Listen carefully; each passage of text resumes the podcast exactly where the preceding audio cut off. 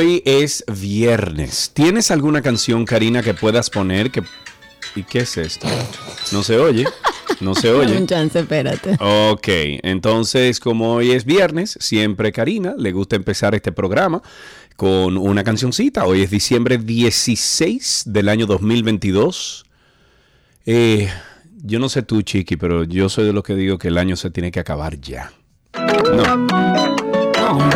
No, hombre. Baila conmigo, baila conmigo. Pero eso suena raro, Cari. ¿Eh? Suena como baja calidad. Déjame ver, sube. Ahora sí, ahora sí, ahora sí. Dale. Quieres a tu lado, qué lindo sería. Si tú con esa boquita ya me tienes embobado, yo te besaría, pero no me dices que sí, que sí, que sí, que sí. Bien tropical, ¿Quién es señores. ¿Quién es Vamos a empezar. Ese es Camilo y Sean Méndez. Ah, pero bien. Ahí viene bien. Sean Méndez, oye. Súbelo, súbelo. Sí, que sí, que sí, y tú no me dices que sí, que sí, que sí, que sí. Baby, yeah. What would you do if I got down on my knees?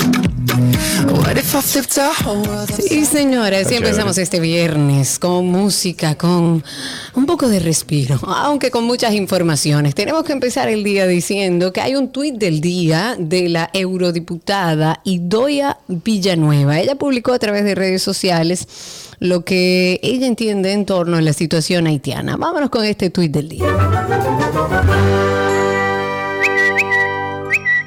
Ella dice en este tuit del día que miles de haitianos se ven forzados a huir de su país por la violencia y la extrema pobreza que está viviendo ese país, pero lo que encuentran en la frontera con la República Dominicana es más violencia y más precariedad. Esto lo escribe esta eurodiputada a lo que el periodista Miguel Guerrero le dio una respuesta que me parece interesante. Hizo una serie de tweets donde hablaba de que, déjame ver, estoy buscando aquí desde el primero, dice, señora, respondiéndole a esta eurodiputada I- Idoia, ¿cómo se llama? Señora, en Dominicana tenemos ya dos millones de haitianos, casi en su totalidad de manera ilegal. Acaparan las plazas de trabajo en la industria de la construcción, de la agricultura, de la ganadería. Se gasta el 15% del presupuesto de salud en atender sus parturientas, más no se puede. Y así continúa en el segundo tuit y dice, el problema haitiano no es un problema dominicano, sino haitiano. En Canadá, Estados Unidos y República Dominicana viven grandes millonarios haitianos que no invierten en su país ni viven en él. El problema del vecino país es que sus élites se resisten a pagar la deuda que ellos tienen con su país. Y le agrega, distinguida. En el siglo pasado, los dominicanos superamos tres décadas de feroz tiranía, dos intervenciones extranjeras, huracanes, terremotos, una cruenta guerra civil y otros cataclismos naturales y sociales, y pudimos llegar donde estamos. ¿Por qué Haití no puede hacerlo? Y sigue, los haitianos deben empeñarse en resolver sus problemas porque si no lo hacen tendrán que vivir de la caridad internacional por el resto de sus días. Con esfuerzo, sacrificio y patriotismo pueden salir del atolladero y rescatar su dignidad como los dominicanos ya lo hicieron. Y termina en un quinto tuit, a ver si lo consigo por aquí. Qué lástima, aquí está, dice, la verdad, señora eurodiputada, muy dolorosa, es que a los haitianos ningún país los quiere. Los expulsan de Brasil, de España, de Chile, de Venezuela, de México, de Argentina, de Estados Unidos, el CARICOM. Solo los dominicanos los aceptamos, pero todo tiene su límite. Y yo estoy de acuerdo. Hasta aquí estos tweets del día. Pero ahí le contestó también eh, eh, eh, Castillo, le contestó, déjame ver quién más. Estoy viendo que es una caterva de gente. que le ha contestado. Yo tomé Eh, a un periodista local que me pareció muy Sí, sí, atinado. certero en sus Sí, claro. opiniones. No es un tema de que queremos darle la espalda, es que hemos sido toda la vida los únicos que han prestado atención a nuestros vecinos. Y hay muchísimos países alrededor del mundo que dicen que hay que ayudar a Haití, que Haití está viviendo una situación feroz, pero no hacen nada por Yo- ayudar y por arreglar la Yo situación. el otro día estaba conversando con alguien del, del Estado Dominicano, del gobierno actual, y le decía que ellos eh, no solamente se pueden apoyar en lo que dice el presidente cada vez que le abordan el tema haitiano, sino que eh, nosotros como Estado, como, como República, tenemos que enseñar todo lo que hemos hecho con Haití eh, de una forma internacional, o sea, que, que ese material eh, traspase los cuatro puntos cardenales de República Dominicana para que la comunidad internacional, aunque muchos de ellos saben, políticos, etcétera, la opinión pública tiene que saber exactamente lo que hace República Dominicana con Haití y eso solamente se puede lograr con una campaña no de crédito o descrédito, sino de información que se basen en lo que se puede medir, que se basen en lo en lo Y en lo que puede hacer República Dominicana en capacidad de hacer y en la forma que ha venido ayudando y puede seguir ayudando, porque esto no significa que República Dominicana le da la espalda a Haití. Esto No. significa vamos a ayudarnos y vamos a ver de qué manera ayudamos a una nación como Haití que está en la situación que está. Bueno, en otra noticia o otro tema que hay que tratar es que los accidentes de tránsito y la violencia doméstica constituyen los eventos más atendidos por el personal del Sistema Nacional de Atención de Emergencias, el 911. Esta información fue ofrecida el día de ayer por el ministro de la Presidencia, Joel Santos, quien dijo que hasta noviembre de este año la plataforma de socorro había gestionado 586.224 emergencias, de las cuales 69.559 corresponden a accidentes de tránsito y 48.934 a violencia doméstica, que se mantienen en primero y segundo lugar por dos años consecutivos. De manera general dijo que han coordinado un millón ocho- eh, 87.184 asistencias a través de las diferentes agencias, o sea, estoy hablando de Policía Nacional, Sistema de la Salud eh, de- Nacional de Salud, la DGC, Obras Públicas y los cuerpos de bomberos. Esto es alarmante, Sí honestamente. Sí que lo es. Eh. También hablar un poco de medio ambiente. La Procuraduría por la Defensa del Medio Ambiente y Recursos Naturales obtuvo la condena de seis meses de prisión suspendida, que eso está como de moda, como que usted seis meses de cárcel, pero no tiene que cumplirla. Eh, esto en contra de tres hombres que fueron procesados por la extracción de material tipo caliche sin el permiso am- ambiental correspondiente. El noveno juzgado del distrito ha dictado esta condena en contra de José Manuel Rosa Amparo, Leonidas Amparo Rivas Martínez y Robert Esteverado Brea. Ellos incurrieron en la violación de varios artículos de la Ley de Medio Ambiente y Recursos Naturales. El tribunal dispuso que para acogerse a la suspensión de la pena, los tres hombres deberán reforestar con la siembra de 200 plan- eh, plantas en las cuencas del río Yaguasa y pagar una multa de tres salarios mínimos equivalente a 30 mil pesos. Yo diría que aquel que reincide en el día de hoy, que de seguro eso no empezaron ayer, debe cumplir sus seis meses de prisión. De alguna manera, el, el Ministerio de Medio Ambiente se tiene que dar a respetar y hasta que no haya un, sistema de consecuencias y volvemos al disco rayado en este tema, van a seguir extrayendo, le van a pagar los 30 mil pesos, se van a ir, van a esperar un mes y van a ir a otro río a extraer los mismos, eh, eh, eh, a extraer material de nuestros ríos, porque lamentablemente aquí nadie respeta ese ministerio, aquí cualquiera puede decir, déjame yo montar una casita ahí, cógeme ese pedazo de tierra, entrar a un río y si quiero taparlo lo voy a tapar y si quiero hacer un conuco en un área protegida también puedo hacerlo. Lamentablemente hasta que el Ministerio de Medio Ambiente no tenga una persona con los pantalones bien puestos y que no tenga ningún interés, O sea, Seara, Seara Hatton, Seara Hatton no lo tiene. no he visto los resultados. No puedo decir que no lo tiene. Él dijo que no tenía compromiso. Ahora, al día de hoy, no se han visto los resultados de esta nueva gestión y de, y de este nuevo incumbente del Ministerio de Medio Ambiente. Y lo digo con conocimiento de causa. El diputado Pedro Botello y el activista Matías Bosch dijeron que las administradoras de fondos de pensiones AFP no han devuelto a sus afiliados los fondos perdidos en los primeros meses del año. ¿Te acuerdas aquel escándalo que Claro. perdimos? Una cosa- bueno, Claro. ambos también dijeron que han buscado informaciones al respecto a través de pedidos de información a la Superintendencia de Pensiones, pero que no han podido recibir respuesta. Según Botello y Matías Bosch, las AFP han, y estoy citando, han pretendido instalar la versión falaz, o sea, falsa, de que la desaparición de los fondos no ocurrió y que fue solo un efecto contable que se explica por una variación en el tipo de cambio y criticaron a la CIPEN al considerar que han omitido la existencia de un fraude por no haber respondido a las solicitudes y peticiones de, la, de información que ellos hicieron. Pica y se extiende el tema de las AFP. Me voy a propósito de que mencionaba algo de medio ambiente, a algo que me parece muy interesante, que le llaman embajadas verdes. El Ministerio de Relaciones Exteriores presentó en el día de ayer una guía que ellos van a empezar a implementar acciones sostenibles para lograr una gestión medioambientalmente responsable de nuestras embajadas, de nuestros consulados y todo lo que sea misiones del servicio exterior.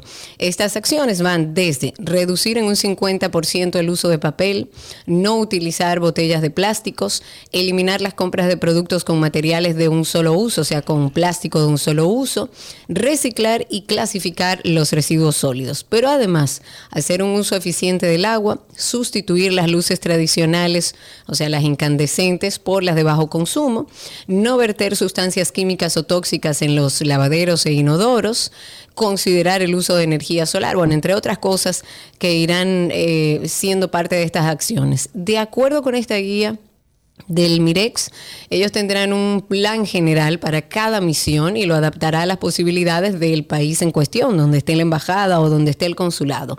Hasta el momento, solo la Embajada de la República Dominicana ante España ha sido calificada como verde, mientras la situada en México se encamina a lograr esta certificación. Ojalá que podamos traer eso a República Dominicana, que no sea nada más en, las embajadas alrededor del mundo, que en gran medida también tienen la presión de esos países que tienen que eh, separar la basura y hacer una serie de acciones que ya están contempladas en esos países. Ojalá y podamos tomar decisiones como esta aquí en nuestros ministerios y empezar desde la casa a organizar algo que tiene que empezar en algún momento. El Consejo Nacional de Seguridad Social aprobó un aumento ¿Qué es lo que le pasa a mi garganta hoy? Un aumento de las pensiones por discapacidad permanente y sobrevivencia del seguro de riesgos laborales. Esto fue durante una sesión ordinaria. El Consejo aprobó la resolución 56007, la cual instruye al Instituto Dominicano de Prevención y Protección de Riesgos Laborales a proceder a actualizar y mejorar dichas pensiones, tomando como mínimo 8 mil pesos.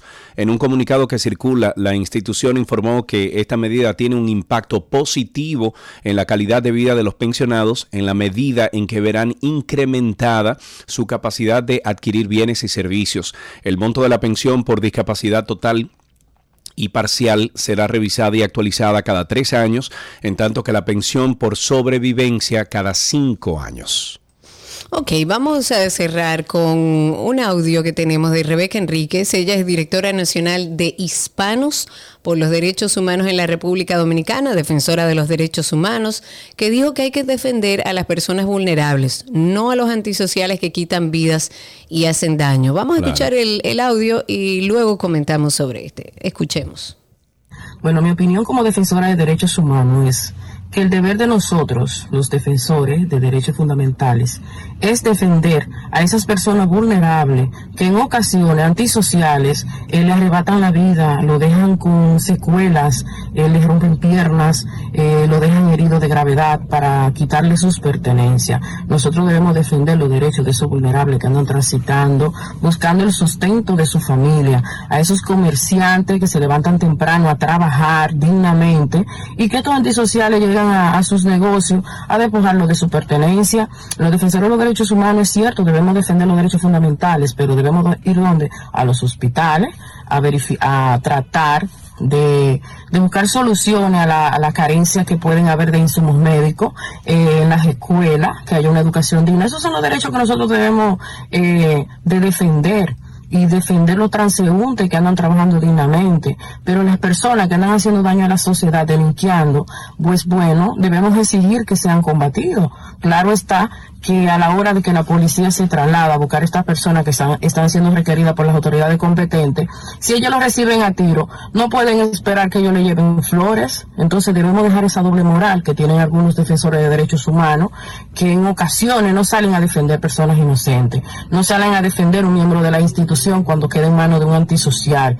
Esos no, eso no tienen derecho, entonces eso no lo vamos a defender. Entonces ya es hora de que hagamos un trabajo real, un trabajo real para lo más vulnerable, para nuestro pueblo, para nuestro país que tanto necesita. Señores, los antisociales andan acabando, acabando con personas inocentes. Entonces, si ellos no quieren entregarse por la vía correspondiente y ellos enfrentan a la policía, claro está que las consecuencias son estas, las que se están dando últimamente. En la posición que nosotros mantenemos es que el, jefe de la policía, el director nacional de la Policía Nacional, Eduardo Alberto Ten, no puede bajar la guardia. Debe mantener eh, un país tranquilo y seguro, principalmente porque lo más Finalmente escucho a alguien de derechos humanos decir algo que me hace sentido. Lamentablemente, en las únicas ocasiones que vemos a los defensores de los derechos fundamentales y los derechos humanos es cuando hay una situación con antisociales, delincuentes, que ya al día de hoy salen a la, a la calle dispuestos a lo que sea, porque antes eran rateros que te robaban la cartera o te robaban Sí. no sé qué.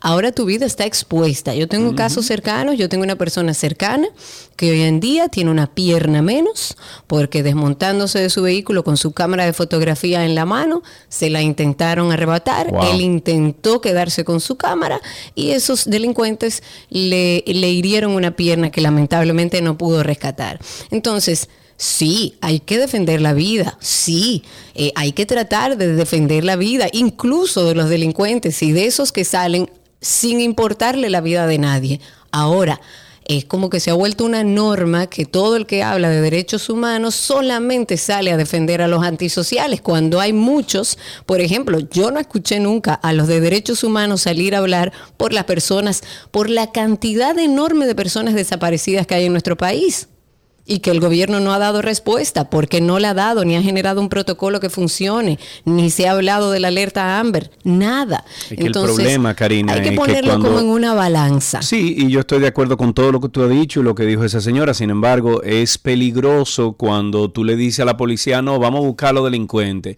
Y la policía, que muchos de ellos son delincuentes, se aprovechan de esa actividad, entre comillas, o de ese patrullaje entre- para buscar lo suyo o para hacerle daño a una persona que no ha delinquido, que no ha violado la ley y se aprovechan de esa autoridad. Entonces, es un círculo vicioso lo que estamos viviendo. Claro que lo es y tenemos que seguir abogando porque se respete la vida y vamos a seguir haciéndolo. Ahora, pongamos en una balanza y también salgamos a defender la gente que trabaja y la gente que sale a buscar lo suyo, a ayudar al país, a trabajar por el país y por su familia. También esos eh, necesitan que salgan los defensores de los derechos humanos a hablar sobre ellos. Antes de, eh, bueno, de finalizar este segmento inicial aquí en 12 y 2, ¿tú te enteraste de que cientos de turistas extranjeros que era, quedaron varados este miércoles en la zona de, eh, bueno, no sé si conoces a Machu Picchu, ¿tú has ido a Machu, a Machu no Picchu? he ido, pero por supuesto Vamos para que Machu sé. Picchu. Vamos. Estoy Soporta. por conocerlo. Pero Chiqui, este tú no te vas con nosotros, Cristi, nos vamos todos, una semana. Pero este no es el momento de ir a Perú. Bueno, eh, dice que ahí en, en la zona de Machu Picchu se quedaron eh, eh, varados unos extranjeros luego de la suspensión de los trenes por la protesta contra la nueva presidenta Dina Boluarte tras la destitución de Pedro Castillo por su fallido golpe de Estado. Los visitantes están inmovilizados en el poblado de Aguas Calientes, al pie de la montaña sobre la cual se levanta la joya del turismo peruano. Una de las turistas dijo que no pueden volver a Cusco y salir para otro país por las protestas y que está preocupada porque está viajando junto a sus hijos pequeños. Y estoy citando, para mí es un problema, solo quiero ir con seguridad para otro país. El tren de Perú Rail me envió información que no hay tren. Qué Y hasta lío, ¿tú aquí... ¿Te imaginas? Sí, hasta aquí ¿Te estas... imaginas? Y varado ahí, trancado, ¿qué hace? Esto es un problema. Hasta aquí estas informaciones iniciales en 12 y 2. Gracias por la sintonía. Hoy es viernes 16 de diciembre del año 2022. Ya regresamos. Todo lo que quieres está en 12 y 2.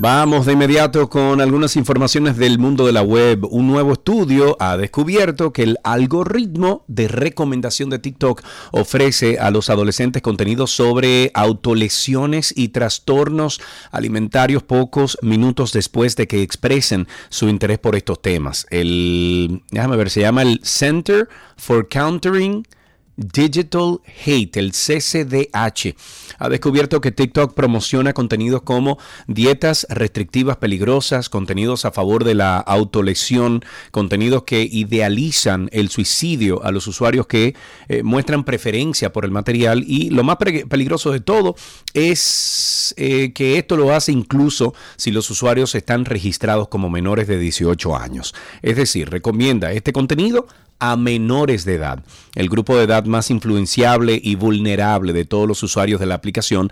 Para su estudio, el grupo de campaña creó cuentas en Estados Unidos, en Reino Unido, en Canadá, en Australia, eh, perdón, en Australia, registradas como si fueran usuarios de 13 años, la edad mínima para acceder al servicio. Las cuentas eh, y estoy citando el estudio, se detenían brevemente en videos sobre imagen corporal, trastornos alimentarios, eh, salud mental, dando algunos me gusta.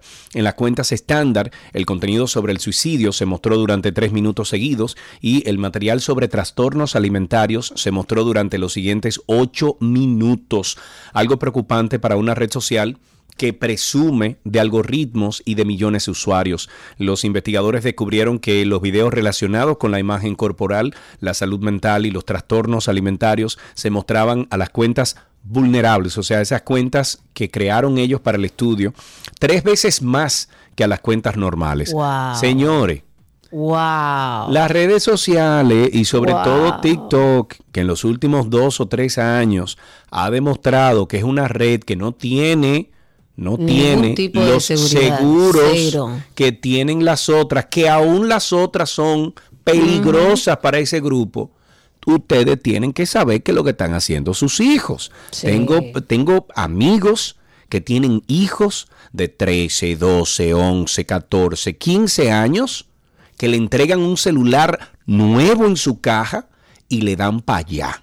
Ah, no, que él está en su celular pero tú sabes lo que está haciendo tu hijo en, ese celular. Tú sabes con quién se está comunicando. Tú sabes el tipo de material que están intercambiando. No creo. Eh, y hay herramientas. Ya hoy en día, si un padre quiere tener el control digital de sus hijos, hay herramientas y aquí hemos compartido una cantidad enorme de ellas. Vamos a hablar de YouTube. En este caso, YouTube dice que los bots tienen sus días contados. Hay nuevos cambios que llegan a esta plataforma de YouTube para combatir los bots que se encuentran dentro de esta plataforma y que por desgracia han hecho que la experiencia de leer comentarios sea todo menos agradable. De un tiempo a esta parte YouTube se ha llenado de bots que muchas veces fingen ser personas, como son los bots, e intentan conseguir datos de otros usuarios. En las últimas horas ha lanzado una serie de novedades que van a tratar de impedir que estos bots tomen la plataforma. Y por supuesto, pretenden que los usuarios tengan una mejor experiencia a la hora de ver contenido, de ver los comentarios y demás. Y en estas nuevas medidas hay tres que destacan por encima del resto siendo una de ellas, por supuesto, la detección de los comentarios spam en los videos y que se publican en esa plataforma, que a nosotros ya nos ha pasado en nuestras transmisiones en vivo. Y por fin ha llegado el día en el que YouTube haga algo con estos comentarios que no solo no aportan absolutamente nada, sino que resultan bastante molestos. Otro de los cambios que llegan también a esta plataforma de YouTube es la detección de los bots, como les decía, durante las retransmisiones en vivo.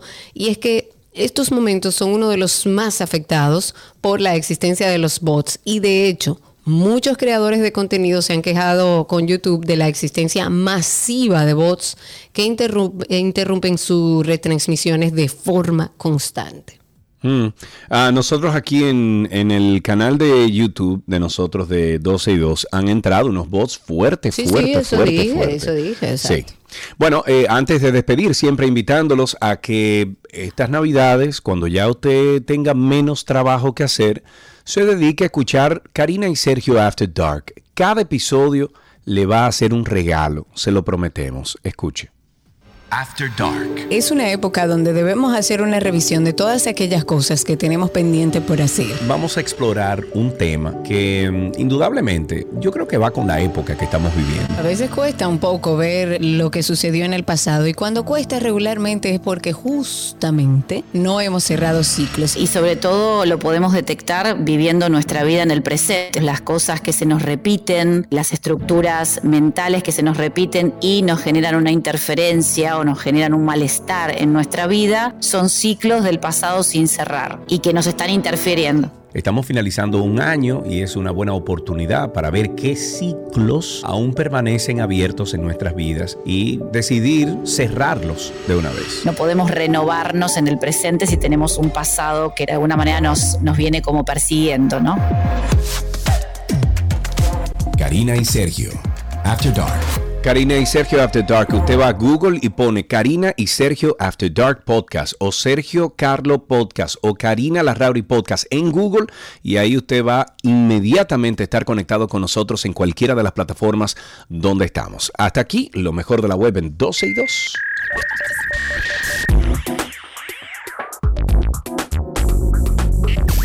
Todo lo que quieres está en 12 y 2.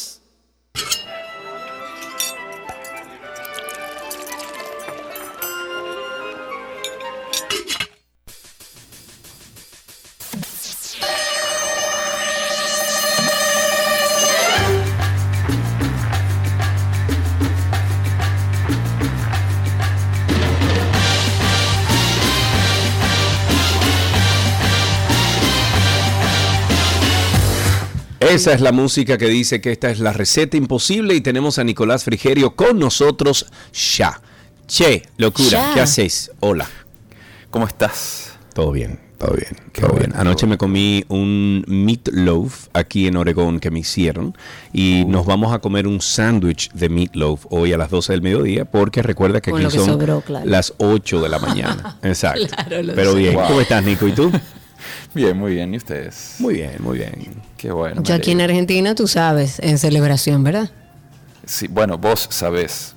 No, tú sí. Yo sé. exacto, exacto, Yo, vos sabés. yo sé. Eh, Nicolás Frigerio está en nuestra receta imposible. Hemos hecho toda esta semana postres. Nico, pero tú no eres de postres, Nico. De, de comerlos, nada más. exacto. Solamente. Y sí. cuando lo hace tu esposa. Sí. Claro, porque Pau que hace eso. Pero me imagino que ya que te compartió alguna receta. Sí, sí, sí. La tengo aquí. Claro, Incluso. Quizás Incluso puedes así enviarla. Sí. pero, eh, está en un folder que no sé qué le ha pasado, la verdad, viendo la imagen, ¿no? Parece como un folder de, no sé, como de los 40, está todo, las hojas oxidadas, está, pare- parece una reliquia. Tómale una foto y envíala, sí, sí, por sí, Dios. Como una receta de un monasterio, una cosa así. Eh, ¿Qué vamos a hacer hoy? ¿Qué postre vas a enseñarnos a hacer hoy para estas fiestas, Nico? bueno, no es un postre como tal, creo, no sé. eh, son man- mantecaditos. Ah, pero es un Eh, postre. Sí, bueno, como para el café o el té quizás. O para eh, llevar de regalo si te invitan a algún lugar. Exactamente, exactamente. Eh, incluso Valentina hoy llevó eh, a todo su curso, llevó unos mantecaditos ahí de colores para, para todos ahí. O sea Claro. que funciona para este tipo de, de cosas. Entonces, eh, es muy fácil de preparar y es muy divertido porque como lleva azúcar de colores, pues para los niños y eso pueden jugar un poco ahí con, con todo esto. Entonces, vamos a necesitar, fíjense, hoy les doy las medidas y todo. ¡Wow! Las cantidades, no, no te digo. Eso es Paula. Hasta Gracias, yo- Paula. Hasta yo me sorprendo de, de mí mismo. Eh, vamos a necesitar 8 onzas de harina, media cucharadita de sal, 8 onzas de azúcar y un cuarto taza de aceite de maíz. El aceite eh, es un poquito a ojo, ahora les voy a, les voy a explicar por qué. O sea, es la, es la única medida que, que vamos a tener que ir ahí eh, con un poquito de, tacto. Entonces, en un bowl y con la mano, si quieren, si tienen batidora eh, pequeña, porque estas cantidades son pequeñas, lo pueden hacer en una batidora. Si no, perfectamente lo pueden hacer a mano. Vamos a agregar la harina, el azúcar y la sal. Mezclamos bien, que se integren todos los ingredientes y luego poco a poco vamos agregando el aceite. Esto, la idea es que quede con una textura como de harina húmeda, pero sin que quede muy seca ni que quede muy mojada. Aquí es donde está la parte un poquito de, hay que tener un poquito de experiencia. No, pero la idea es, eh, como les digo, harina húmeda. eh, si queda muy seca se va a romper el, el mantecado cuando se hornee. Si queda muy húmeda se, no, no va a conservar su forma. Eh, tienen que buscar ahí un, un intermedio. Y si no, pues nada, con la experiencia de hacerlo un par de veces ya eh, le agarran la mano bastante fácil. Eh, lo que vamos a hacer luego es dejamos descansar la masa unos minutos, 15 minutos más o menos, y aprovechamos para prender el horno, precalentarlo a 300 grados, vamos a buscar una bandeja, vamos a colocarle papel encerado o silpat, algo que luego eh, sea fácil de, de despegar. Cuando ya tenemos todo esto, lo que vamos a hacer es la masa, vamos a, quizás con una cucharita pequeña se pueden ayudar, vamos a ir haciendo, eh, sacando eh, bolitas pequeñas, con las manos vamos a ir formando esas bolitas, luego le pueden dar todas las formas que deseen. Eh, pero el más clásico es hacer una bolita, colocarla en la bandeja y con el dedo meñique eh, hacerle como un hoyito en el centro. Ok, ok. Entonces, por arriba, esto lo vamos a repetir eh, cuantas veces sea necesario hasta acabar la masa. Por arriba le vamos a espolvorear azúcar de colores. El azúcar de colores la venden en el súper, o sea que no, no es un producto difícil de conseguir. Por ejemplo, en tu caso, que estás en Argentina, tú puedes comprar azúcar eh, celeste, ¿no? Claro, para celebrar. Azul, claro y amarillo, Claro. como, lo, como los matecaditos quedan blancos, eh, ahí tienes el- los tres colores. Así que les esa sorpresa el domingo cuando estén festejando. Eh, bueno, eh, yo no lo voy a hacer aquí en Argentina, pero sí, lo tengo pendiente. bueno, está bien. Entonces, lo que vamos a hacer luego es, vamos a llevarlo al horno y más o menos entre 15, 20 minutos. La idea de los mantecaditos es que eh, sean blanquitos, no, no se pueden dorar por los bordes ni nada. Si ven que se están comenzando a dorar, los retiran de una vez, los dejan a temperatura ambiente. Cuando ya pierde eh, el calor que tiene, pues lo que podemos hacer es o guardarlos en recipientes herméticos o simplemente servirlos en una bandejita bien bonita y acabar con ellos. Y listo. ¿Y qué se lo come? Prepárese un café o un squeak Sí. y se lo come tranquilamente. wow, o un sí. té. Uy, eso es bien argentino, bien Sí, argentino. No sé si en Uruguay, en Uruguay también hay como esa chocolatada de la mañana fría es eh, parte de la tradición. Sí, sí, sí, sí. Nosotros le decimos cocoa. Eh, en Argentina Ah, sí que le dicen Ne- Nesquik por la marca. Ajá, Pero ajá. nosotros le llamamos cocoa, entonces pues cada uno tiene su cocoa. Hay quien toma Nesquik, otros toman, no sé, cualquier otra marca. Eh, Pero sí, sí, fría y caliente. A mí caliente no me gusta, pero el fría, uy, es riquísimo. Sí, es como más fría. Bueno, Sí. Nico, muchísimas gracias. Esta receta, eh, Nico la tiene, la tiene en sus manos, la leyó, es de su señora esposa, está ahí. Si él no la envía es porque realmente ya es un propósito personal para que esto siga llamándose la receta imposible. Y siempre les recomiendo que pasen por Instagram y busquen a Nicolás Frigerio como Nico el Chefo. Así lo consiguen en Instagram, Nico el Chefo. Nico, te quiero, gracias, aunque no parezca. Buen fin de semana y mucha suerte el domingo. Vamos a. a ver si Ay, Dios te oiga, por la salud emocional de mi familia. Un beso, Nico. Gracias. y hasta aquí nuestra receta imposible en 12 y 2 con Nicolás Frigerio.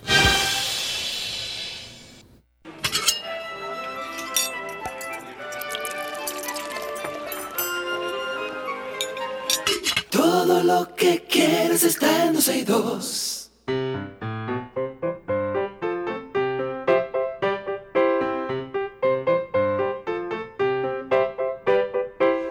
Y ahí está la cancioncita que le dice a nuestra amiga Carmen, a nuestra amiga Carmen, que ya puede salir al aire con nosotros. Carmen, buenas tardes, ¿cómo estás? Bien, Qué bueno, Carmen, ¿qué edad tú tienes? ¿Cuántos años?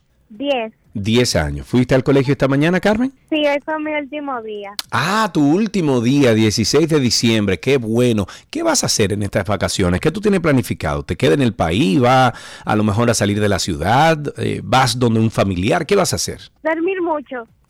Ay, muy bien. Mi hijo contestaría exactamente Yo- lo mismo. Yo diría lo mismo también. Dormir mucho. Carmen, qué bueno. Eh, ¿Hicieron algún tipo de despedida hoy en el colegio? Sí. ¿Y qué, qué, cuál fue la actividad? A ver. Bueno, bailamos, cantamos Ah. y comimos mucho. Ah, Ay, pero qué muy bien, muy bien, me rico. gusta. ¿Tienes tú un chistecito, un cuento, algo que compartir con nosotros? Tengo una adivinanza. Una adivinanza. Caro- eh, mira, Karina es, pero tú sabes lo que es buenísima en adivinanza. Dásela, A Karina, vamos. A ver. ¿Cuál es la parte del cuerpo que nunca sale pero siempre está mojada? La Nunca lengua. sale, pero sí. Ay, sí. No, la lengua sale, espérate. O la lengua, ¿es la lengua? Sí. Ah, Sí, tú ves, ey, la pegamos. Ah, no, la pegué, déjese de cosas. Gracias, Carmen. exacto. O ven acá. Una vez en mi vida la pegué y me, Eh, me lo quiere quitar. vez, Exacto. y me, y me quiere quitar-. No, no me quite el triunfo. Karina, si no. ¿Qué aprendiste hoy?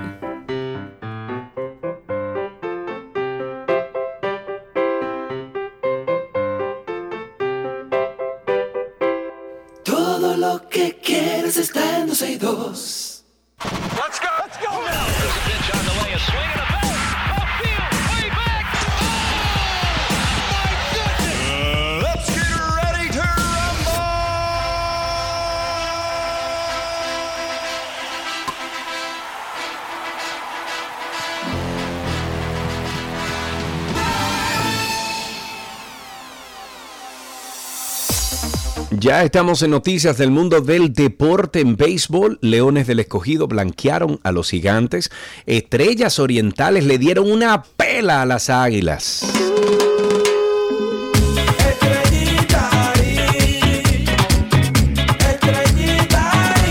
Sí, señor. Mientras que los toros caen ante los grandiosos tigres del Licey, esto deja la tabla. Ah, que le ponga al asunto con. Ajá.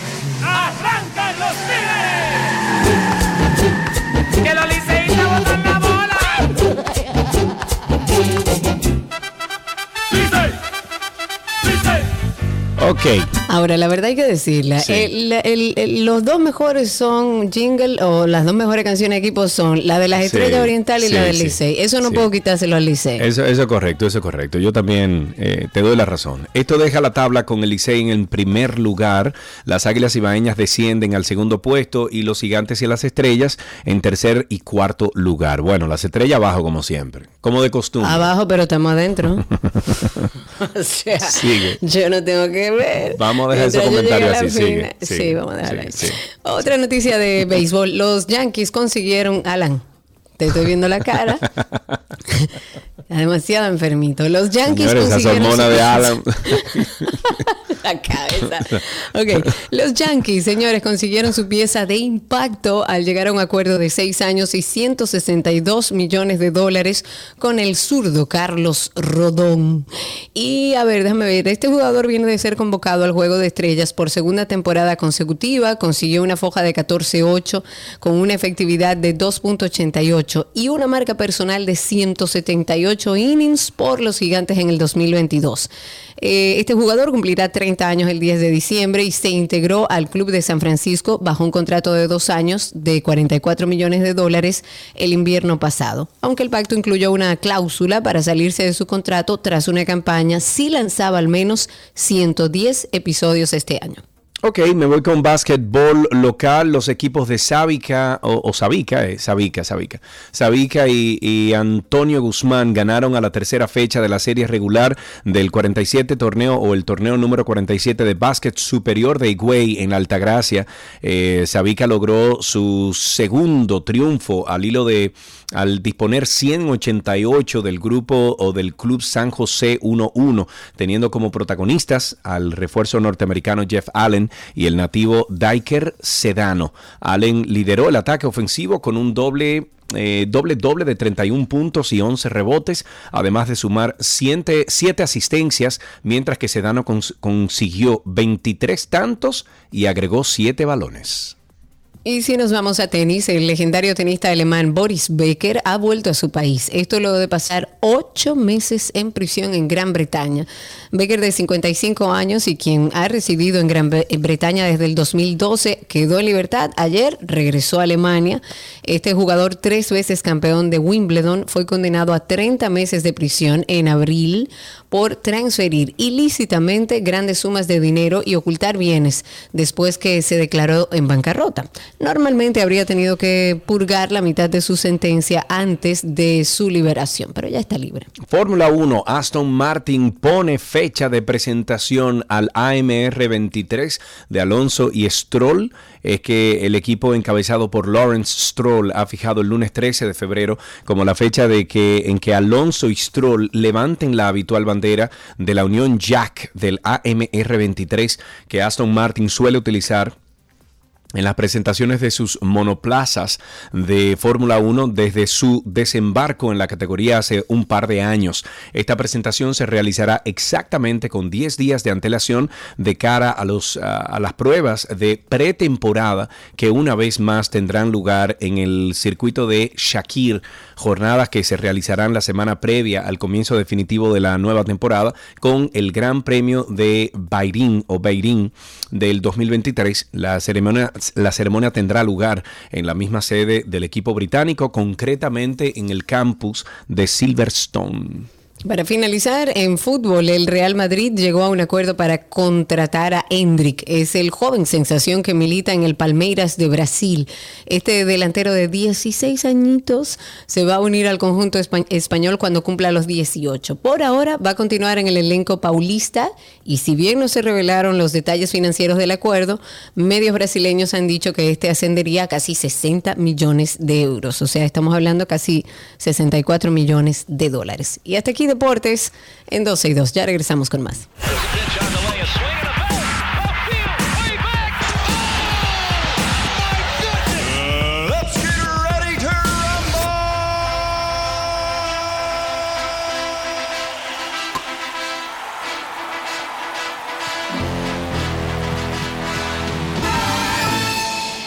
Todo lo que quieras está en 12 y 2.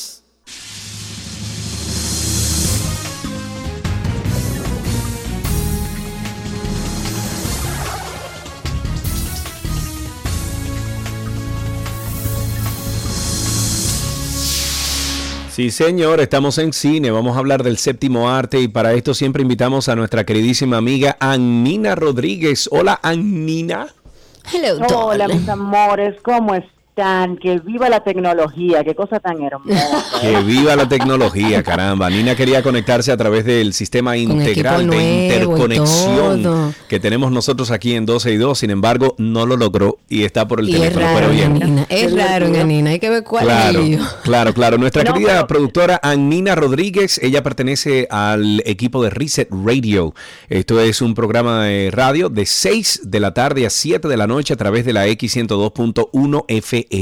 Annina, ¿qué tenemos para el día de hoy, amiga? Ay, tenemos muchas cosas interesantes. Eh, primero quiero em, presentarles, hablarles, y me he convertido casi en evangelizadora de- con, con este documental, porque tuve la oportunidad de hace un par de días disfrutar de la pieza eh, llamada Senior.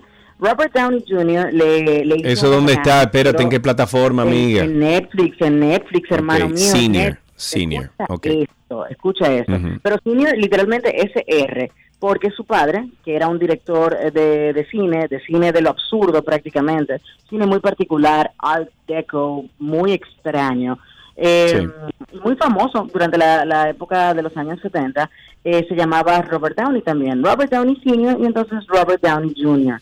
Robert Downey, que ha tenido una vida con, con muchas dificultades, por, supuesto por sus luchas personales con la adicción, entonces nos, nos muestra eh, más o menos el entorno en el que él creció, con viejas películas caseras, él habla con su padre todos los días durante prácticamente tres años, eh, en los que estuvieron filmando toda, todo el material, y lo que nos presenta es una historia hermosa de un hijo haciéndole un homenaje a la carrera de su padre, eh, cerrando ciclos con su padre, entendiendo por qué se dieron ciertas situaciones y, y por supuesto darle un adiós porque eh, Robert Downey Sr. sabemos que murió el año pasado, de hecho, el mes de mayo, el mes de junio, pero es una película que está contada de manera tan bonita, son tres generaciones, está su padre, está él, está el hijo de Robert Downey Jr., Em, y, y esta relación tan personal, creo que es la primera vez que vemos tan de cerca a la familia de Robert Downey Jr. Y yo lloré muchísimo, me reí muchísimo, pero sobre todas las cosas, eh, recordé a mi papá, a quien perdí hace ya un tiempecito, y dije, tú sabes que es que lo único que vale en esta vida es tú cerrar toda, todo dolor, cerrar todo problema y, y poder estar en paz con las personas que verdaderamente importan, porque en el momento que se van, tú te vas en paz y ellos también. Esa es la Claro. realidad, pero la película lo manifiesta de una manera espectacular y, y se las recomiendo. Para mí, de lo mejor del año. Está en Netflix, Ok, se llama el doc-. Sí, el documental se llama Senior o pueden buscar Robert Downey Jr., pero he visto también que lo están promocionando muchísimo porque inmediatamente tú abres el, el Netflix, inmediatamente, tú sabes que hacen como un tipo de promoción, eh, veo que lo están promocionando muchísimo, pero ya lo puse en mi lista. ¿Qué otro material? Ah, te tengo una recomendación, Anina, si no A la has ver, visto. escucho. ¿Has visto la serie Yellowstone? Pero por supuesto, mi amor, Yellowstone. de Loca, pero yo no había, yo no no, sabía ¿qué que era fue? Yellowstone. Oh, wow, es visualmente hermosa. Yo creo que esa, esa es la, la, la cualidad más que podemos resaltar porque son unos escenarios impresionantes. No, no, no, Eh, impresionante, impresionante. y, y, y, y Kevin Costner, verlo de regreso. Óyeme, de verdad, búsquenla eh, y vamos a comentarla después. ¿En qué plataforma tú la viste? Porque aquí en Estados Unidos yo la comencé a ver en Peacock, eh, pero hay que pagar. El- Ah, la viste en crack. Está bien, no hay problema, sigue. Con tu camino. Sí, sigue, sigue tu camino, sigue tu camino, no hay problema. Se la complicaste. No hay problema. Está bien, pero busquen, eh, busquen Yellowstone. Yellowstone Busquen tiene, Yellowstone, creo que cinco, cinco temporadas. Yo voy por la primera, sexto capítulo. larguísima. Sí, pero es una historia Sí, sí, sí. complicada. Es de, tú- o sea, tú ves el lado. O sea, esto es una familia que se maneja como una mafia, eh, con un terreno que tienen eh, muy grande. O sea, te estoy hablando de cientos de tareas, eh, cientos de miles de tareas que tienen justo al lado del parque Yellowstone, parque que es nacional. emblemático de los Estados Unidos, y que esta familia se maneja como, como una mafia. Es como una versión soprano, pero de cowboys, de, de, de vaqueros. Es así. Así. Pues, miren, chicos, este, esta semana salieron las nominaciones a los Globos de Oro 2023, el primer premio de películas del año, que se entrega generalmente eh, después de Año Nuevo. O sea, tenemos Año Nuevo el domingo primero y el próximo domingo vamos a estar viendo, la, el próximo lunes, perdón, vamos a estar viendo la entrega del premio Globo de Oro. Eh, nominaciones que no sorprenden tanto, pero otras nominaciones sí me sorprenden. Si bien entendemos que Top Gun fue una de las películas más entretenidas del año, logra nominación para Mejor Película. No de igual suerte para el señor Tom Cruise, que no logra nominación como Mejor Actor, eh, pero Oh. está nominado en una categoría muy difícil, porque este año hubo muchas películas buenas. De hecho, hay una película llamada The Banshees of Inisherin, eh, que es una comedia muy oscura sobre una amistad eh, destrozada en- durante el tiempo de la, de la guerra civil irlandesa, ¿ok? Esta Sí. película logró eh, sacar el mayor número de nominaciones, ocho nominaciones a esta entrega en el acápite de películas. O sea que, y, voy a dar eh, estas recomendaciones simplemente para que aprovechen estos días y puedan ir poniéndose al día para que cuando arranque la temporada de, de premios, por lo menos sepan de qué van la- las cosas y no se sorprendan cuando encuentren que, que ganó algo que ustedes no hayan visto y, y estar en pleno conocimiento, ¿verdad? Claro, Otra claro. que se lleva seis nominaciones es Everything Everywhere All at Once, eh, que bueno, fue, salió en verano, si mal no recuerdo esta película, estuvo en el cine acá en la República Dominicana, pero ustedes la pueden buscar por ahí en, en las diferentes plataformas o si no en ARG. ARG. Em, esta película está protagonizada por Michelle ¿En Yeoh. dónde, Anina? ¿En dónde, Anina? Arr, arr, arr. Es una plataforma eh, que usan algunos que es exclusiva del mercado asiático, no sé. Se llama ART. Ok. bueno, pues Ok. eh, Michelle Yao, eh, yo creo que este es su gran momento. Estamos hablando de una actriz a quien hemos visto nominada al premio Oscar, a quien vimos interpretar un papel magistral en la película Crouching Tiger, Hidden Dragon. Me eh, encanta esa película. premios. Bueno, pues Me Michelle. Yao, eh, que trabaja en todo. Ella trabajó los otros días en la película eh, Shang-Chi, por ejemplo, de, de Marvel. Eh, hace voces en películas animadas, muchísimos animes. Y este año ella es la protagonista de Everything Everywhere All at Once. Y de hecho fue seleccionada por Time Magazine como la, como la persona del año, ¿ok? O sea que vayan a explorar qué fue lo que hizo Michelle Yao en esta película para que ustedes vayan entendiendo, porque son seis las nominaciones que lleva el Globo de Oro y por qué es una de las principales contendientes a estar nominada al premio Oscar también. Em, obviamente está The Fablemans, que es la nueva propuesta de Steven Spielberg, donde, bueno, pues otra carta de amor al cine, una película medio autobiográfica para el señor, también está nominada, nos habla un poquito de las cosas, bueno, de que el personaje atravesó durante su infancia y el amor por el cine, pero eh, sabemos que, que, va un poco de su propia vida y algunas cosas que le inspiraron. Está también la segunda parte de Knives Out, eh, Glass Onion, donde tenemos a Daniel Craig protagonizando esa comedia también oscura, eh, nominada en varias categorías, y Triangle of Sadness, Babylon completan el cartel. Para la parte de televisión, obviamente, está Hacks, está The White Lotus otra vez compitiendo. En la parte en la parte dramático The White Lotus está compitiendo con Dahmer está compitiendo con The Crown está compitiendo con Only Murders in the, Building.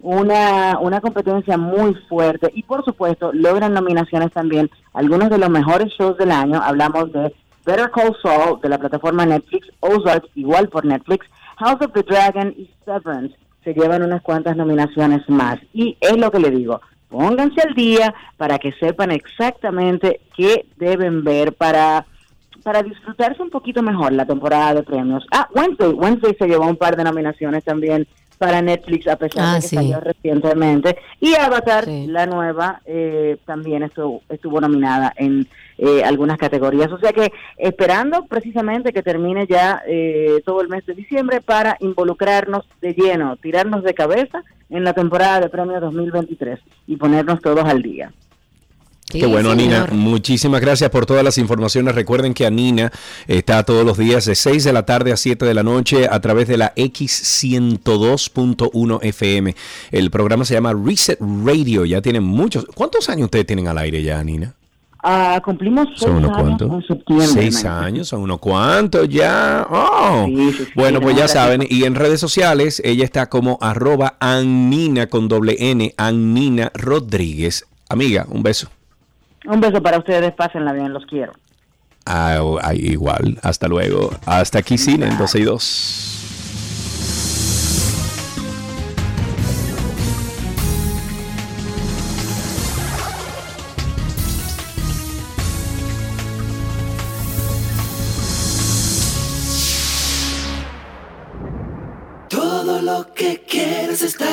Está en 12 y 2.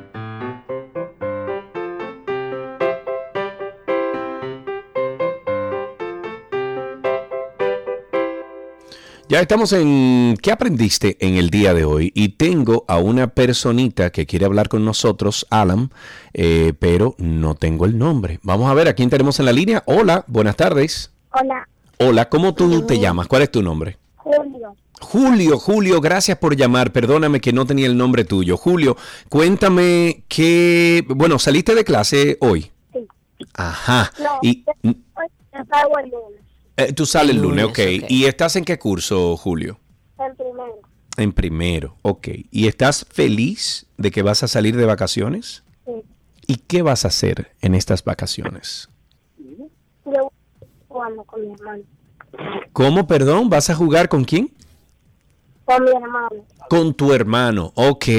Bueno, bien, pues Julio, ¿tú tienes un chiste, una adivinanza? ¿Tienes algo que compartir con nosotros? Sí. A ver, Te quiero decir algo. ok, adelante. Hoy es la fiesta de mi cumpleaños. No te entendí bien. A ver, dilo de nuevo. Hoy, hoy es la fiesta de mi cumpleaños. Que hoy tú estás de cumpleaños. La última estrofa, vamos. Cumpleaños feliz. Ya, Tere No, ¿y qué es lo que pasa, Karina? Wow. Wow. ¿Cómo? Pero, Karina, ¿qué es lo que pasa? ¿Qué es lo que pasa? ¿Qué es lo que Dime. pasa con qué? No ¿Qué sé, hay, hay un problema con tu internet. Mira, a ver, quita la cámara. Mientras tanto, Julio, felicidades, muchas bendiciones, amigo. Gracias por llamar. Y nosotros, hasta aquí, con ¿Qué aprendiste hoy?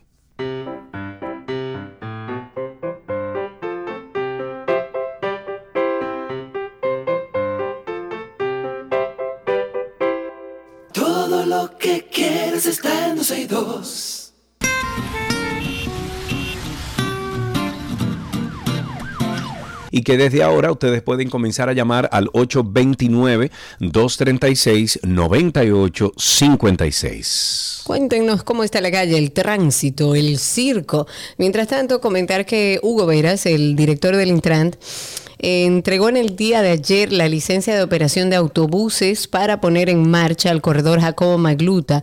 Eh, eso es en la avenida, por supuesto, de ese mismo nombre, y va a operar la Central Nacional de Organizaciones del Transporte, o sea, CONATRA. El pasado 5 de diciembre se realizó la entrega de licencia de operación del corredor Duarte en la ciudad de Santiago de los Caballeros, por lo que con esta van a sumar dos entregas de licencias de esta naturaleza.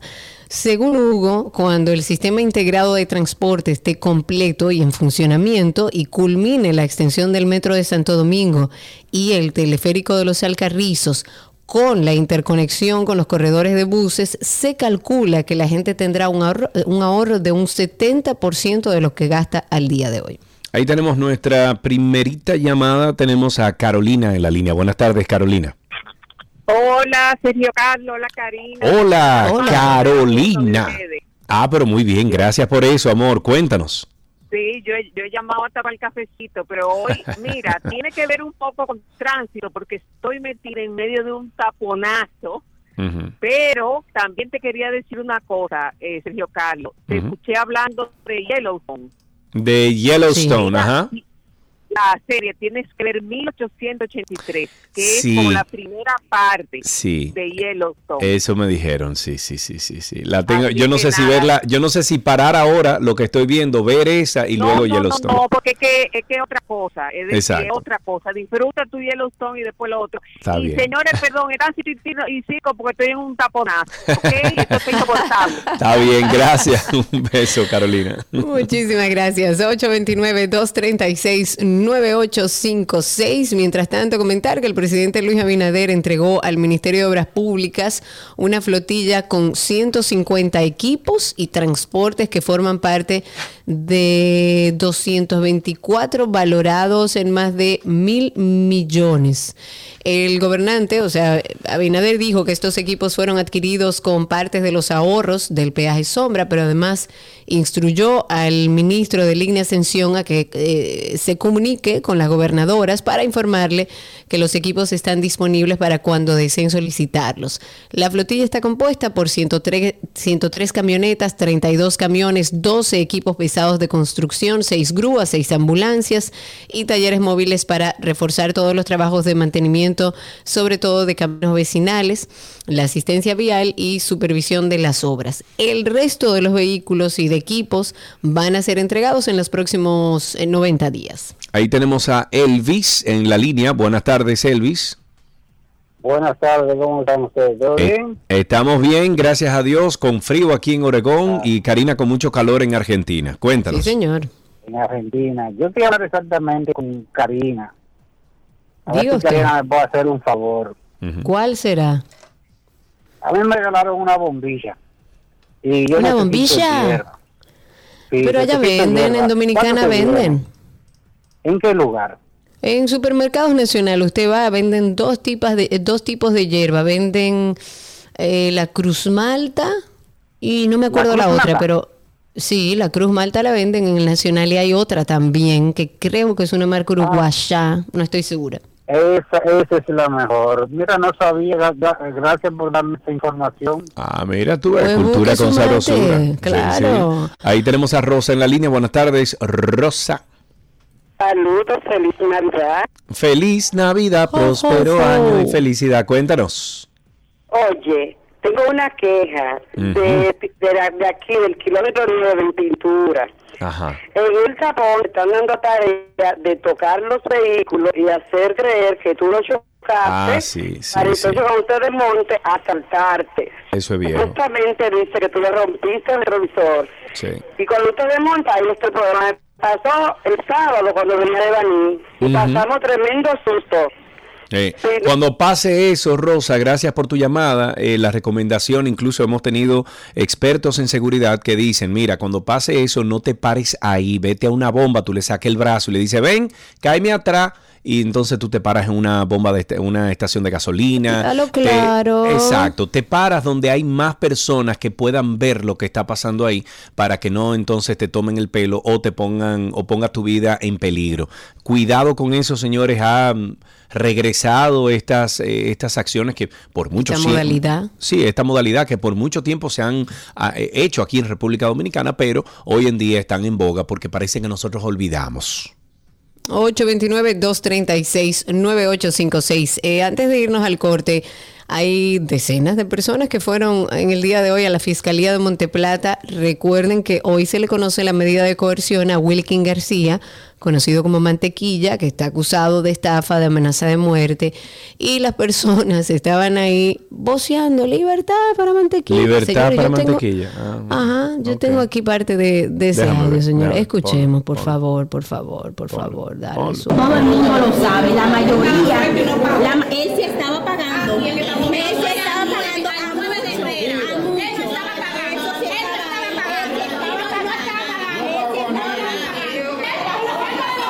Porque yo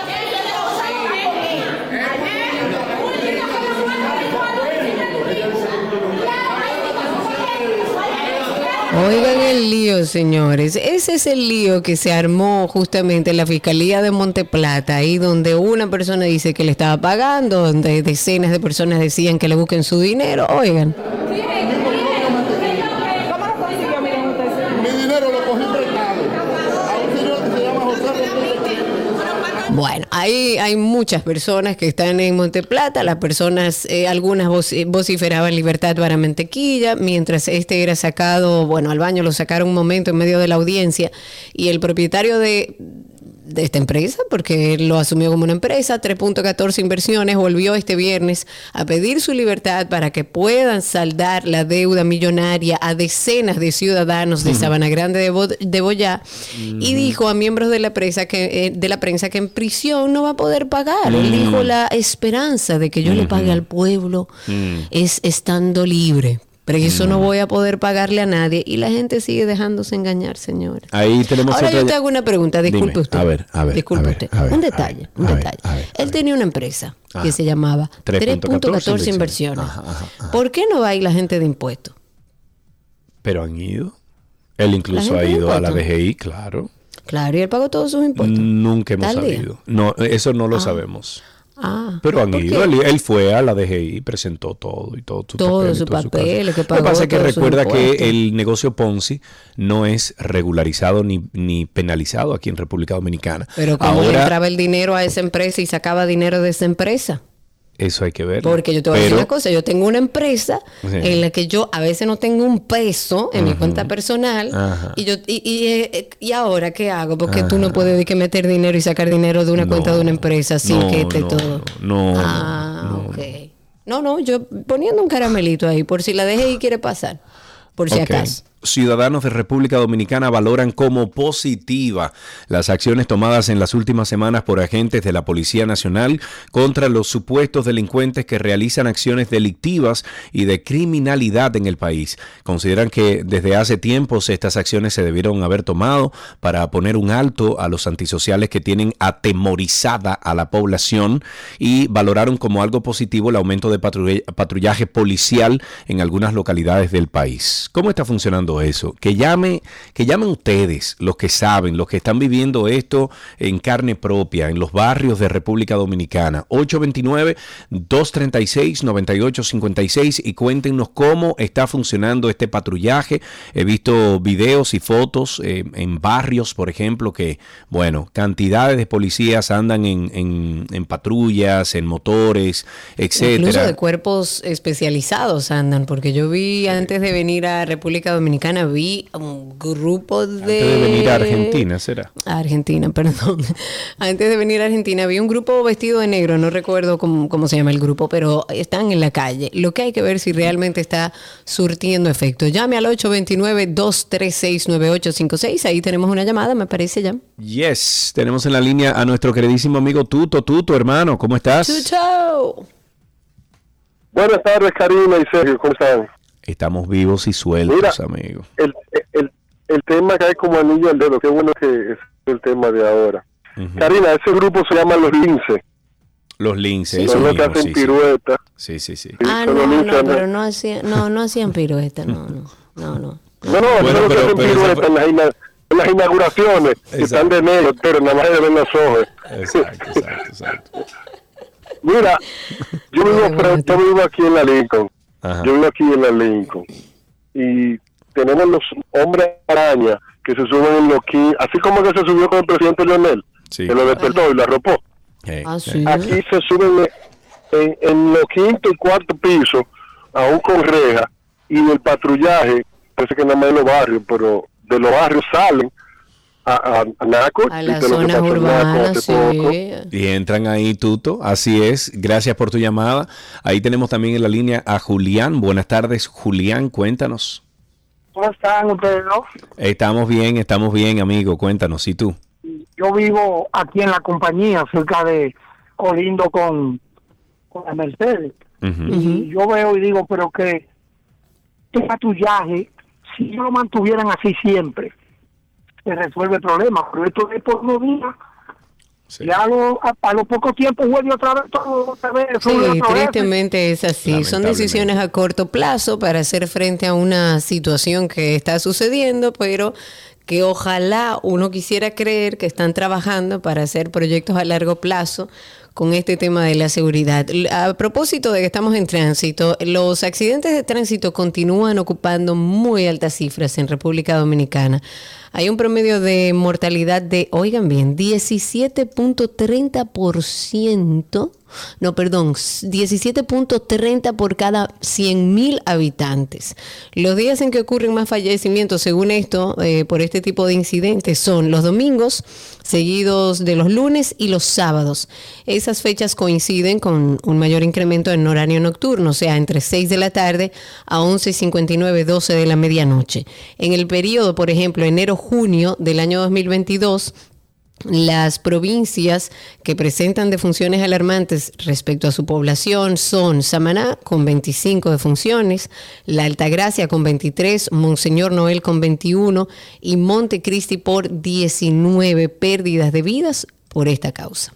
Ahí tenemos, déjame ver, no, esa llamada se perdió, 829-236-9856 sobre la construcción de la línea 2 del, del 2C del metro, a pesar de que la oficina para el reo, bueno, LOPRED, trata de construir la línea 2C del metro de Santo Domingo mediante el consenso de los propietarios de terrenos afectados, esto en el residencial Villa Peravia, ubicado en los alrededores del kilómetro, kilómetro 12 de la autopista Duarte, están conformes con el trato. Los vecinos se han unido para reclamar solución al problema que les causa la colocación de una columna casi a mitad de la única calle de su entrada. Se les presentó el diseño que tendría eh, la entrada, pero alegan que las autoridades no han hecho nada.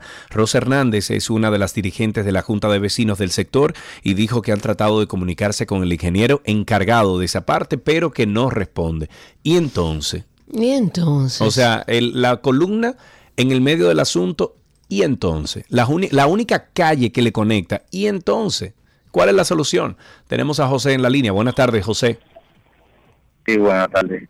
Adelante. Eh, ese problema que hay ahora mismo, o sea, la situación que está pasando, que la policía está eh, tiro, mandando a delincuentes, eh, es algo penoso, porque resulta y viene del caso que aquí hay delincuentes de cuello blanco que, al contrario, tienen cualquier parte que lo.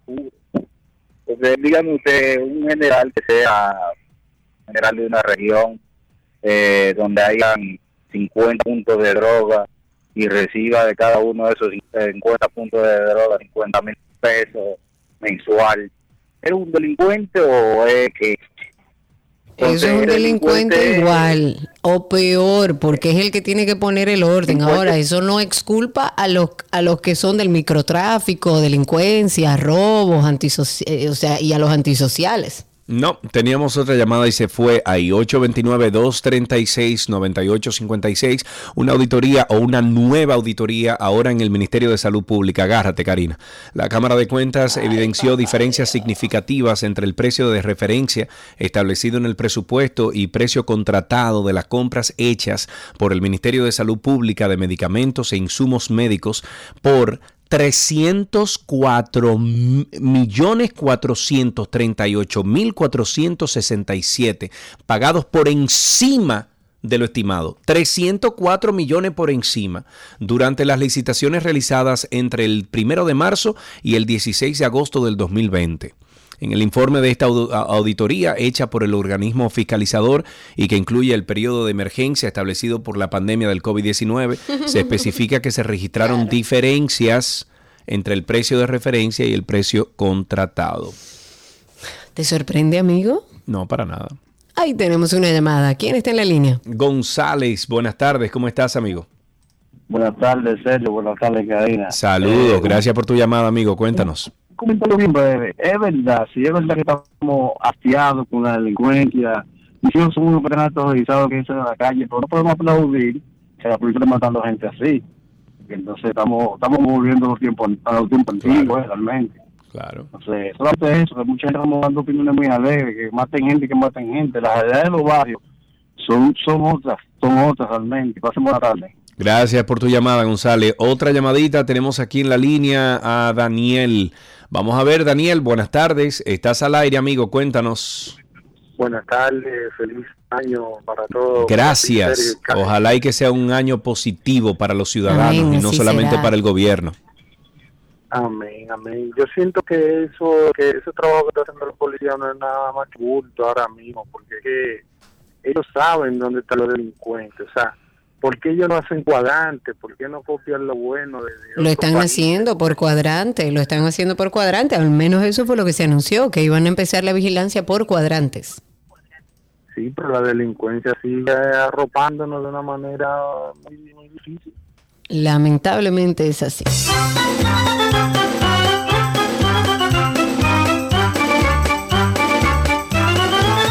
Dos o tres llamadas más para finalizar. 829-236-9856.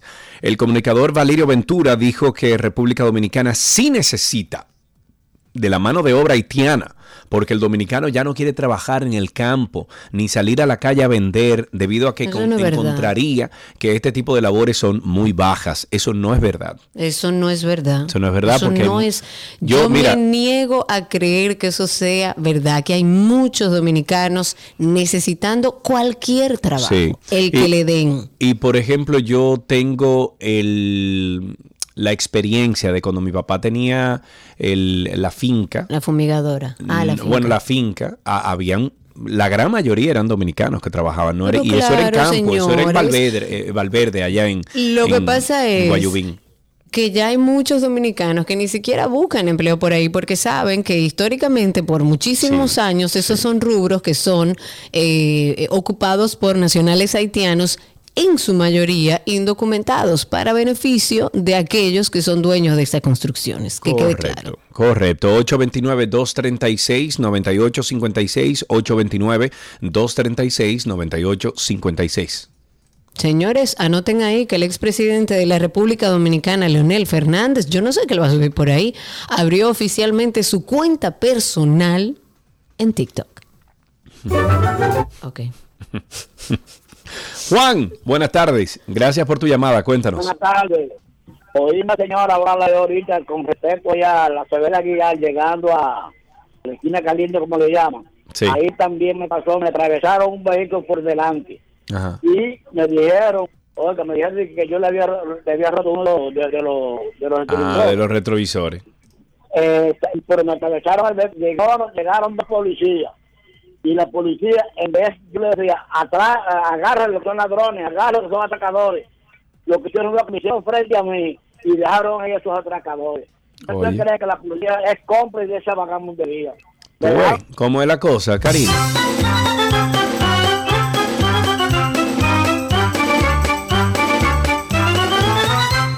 Última llamada, Jorge, está en la línea. Buenas tardes, Jorge.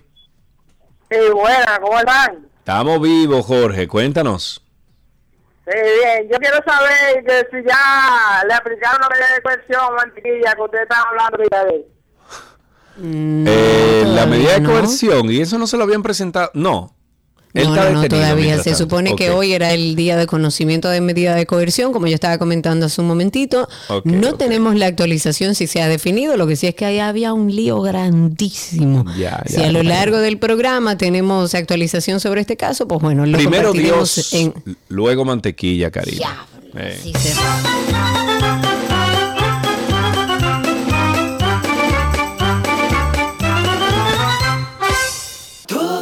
que quieres está en 12 y 2.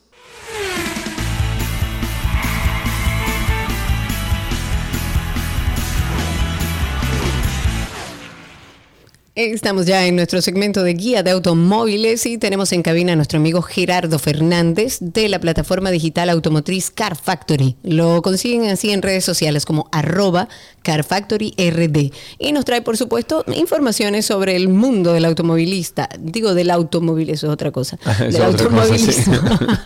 Gerardillo. ¿Qué hay, señores? Muchísimas gracias por el espacio Perdón, que nos dan todos los viernes. Y gracias, Sergio, y gracias, Karina La Racing.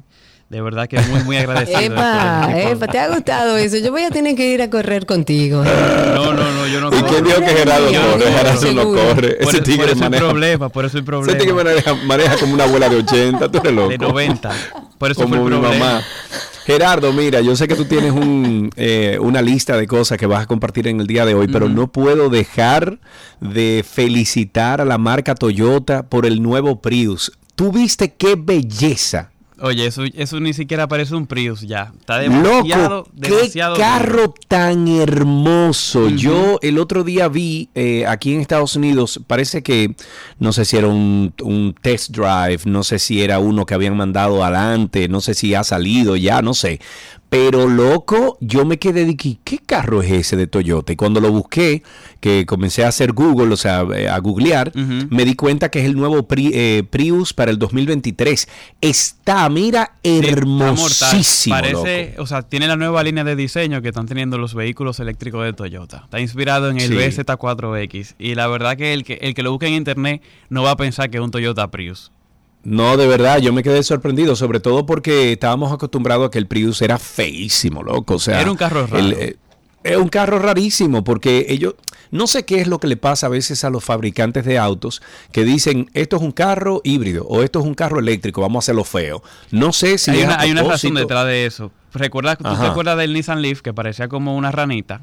Horrible, ¿No verdad? sí. Eso lo hicieron para que la gente en la calle se percatara y se diera cuenta de que, diañe, pero ¿y qué carro es ese? Como que llamara No, la atención de por sí. Y por eso tú No, ves que el Nissan que- Leaf es medio raro, el BMW No, no, pero es que no pueden, raro. no pueden sacrificar belleza de que por una, ah, que identifique ese carro, tú eres loco, esa vaina feísima. Pero estoy Entonces seguro que ya ese carro te queda finalmente en la cabeza. No, no, no, no, imposible. Yo, eh, óyeme, el, el Prius dieron el palo, felicidades Toyota. Emma, yo me compraría un Prius de tan bonito que está.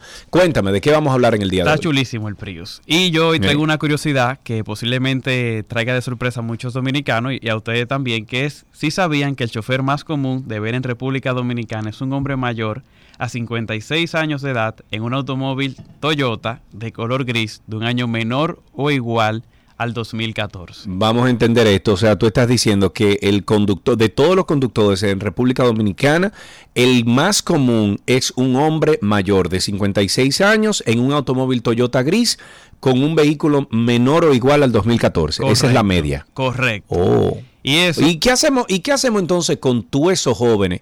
Por ejemplo, eh, porque tengo entendido que la población dominicana es bastante joven.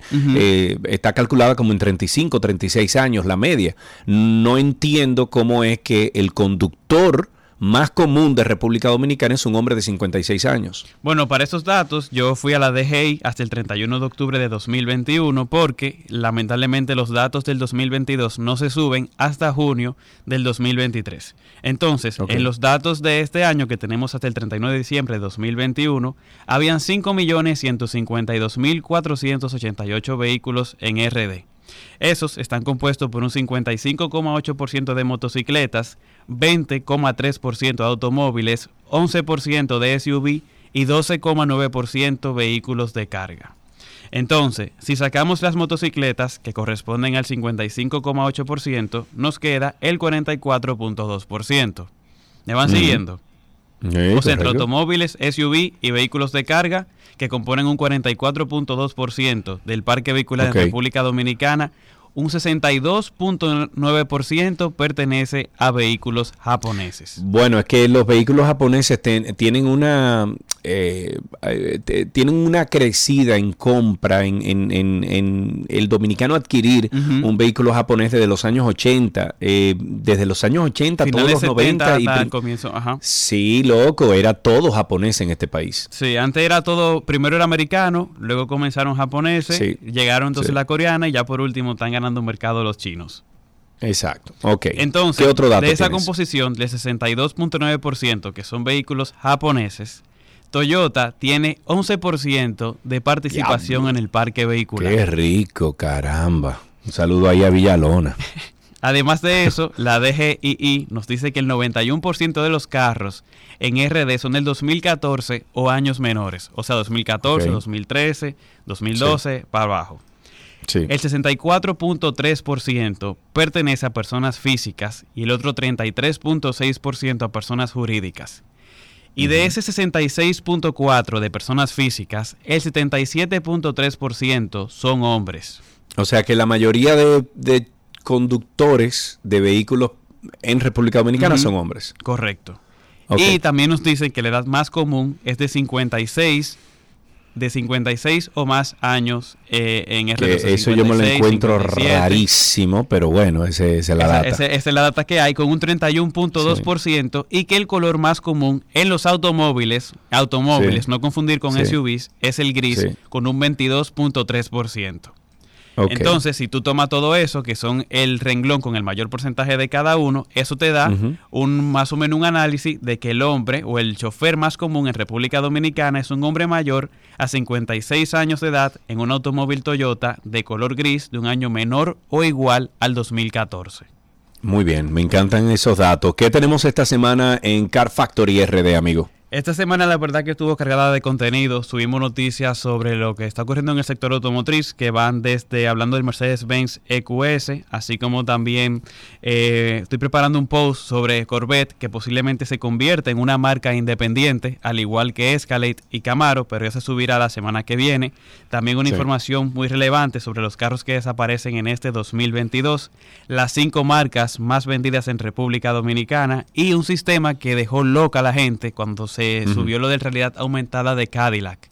Que tú, Sí. vas, tú vas manejando, pero al mismo tiempo en el cuadro de instrumento te aparece una imagen en tiempo real de lo que está ocurriendo en la carretera y que también te informa sobre si hay- tú tienes que doblar en la próxima intersección, si hay un semáforo, entre otra cosa. Y que además, cuando llega la noche, él tiene una visión nocturna que a través de infrarrojo, él te dice si hay un animal o una persona delante del carro.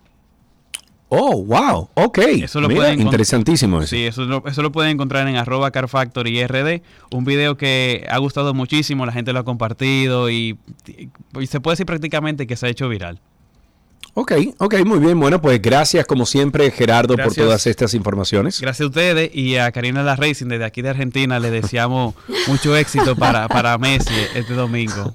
Gracias, por favor, para Messi, para todo el equipo y para la salud emocional de mi familia. Exacto. Eh, Gerardo, un abrazo. Gerardo Fernández de la plataforma Car Factory RD estuvo con nosotros hablándonos sobre estos eh, datos importantísimos de quiénes somos los que estamos condu- eh, conduciendo en las calles de República Dominicana.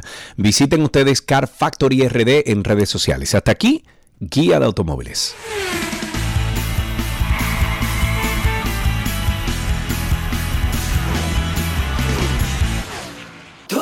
Lo que quieres está en 262.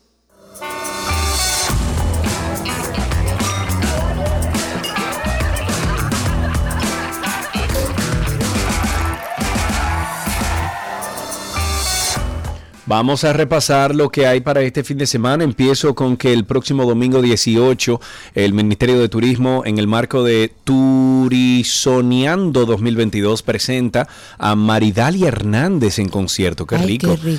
Esto será en el Parque Colón a las 6 de la tarde. Es un evento cultural totalmente gratuito. Y esto no es el fin de semana, pero pueden ir por ahí anotando. Frank Seara, nuestro querido Frank Seara, presenta el concierto Navidad entre amigos los días 19 y 26 de diciembre en escenario, escenario 360. Las boletas están a la venta en Huepa Tickets. Ok, este fin de semana serán las últimas funciones de la obra Hay Amor, ya no me quieras tanto. Serán hoy viernes, sábado a las 8.30 y el domingo a las 6.30. Esto es en el Teatro Las Máscaras. Las boletas están a la venta en el teatro. También la exhibición educativa Bodies, Cuerpos Humanos Reales, seguirá en cartelera hasta el próximo 15 de enero. Lleve a sus hijos, por favor. está bueno, está es bueno. buenísimo para que aprendan sobre el cuerpo humano. Es hermosa esa exposición. La Escuela de Música de la UNFU presenta el concierto brasileño y pop jazz este sábado 17 de, de diciembre perdón, a las 7.30 de la noche en la Neta Restaurante y es completamente gratis. En la Plaza de la Cultura se presenta una gran variedad de conciertos este viernes 16, Noche de Bachata y Salsa. Mañana 17, Noche Alternativa, donde estará Toque Profundo. Y el domingo 18, Noche de Apaga y Vámonos, con Pavel Núñez y los hermanos Rosario. Estos conciertos son también completamente gratis y pueden obtener más información en cultura.govpequeña.do. Y recuerde que estamos en temporada de béisbol invernal y que vaya con su familia y apoye a su equipo favorito. Hasta aquí esta agenda en 12 y 2.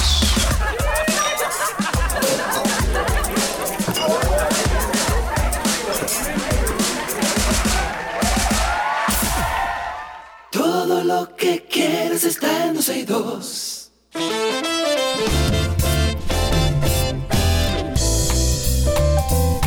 Y así despedimos el programa de hoy. Muchísimas gracias por la sintonía siempre con nosotros aquí en 12 y 2. Hoy es viernes. Pórtese bien, ¿verdad que sí? Eso es lo que tenemos que hacer.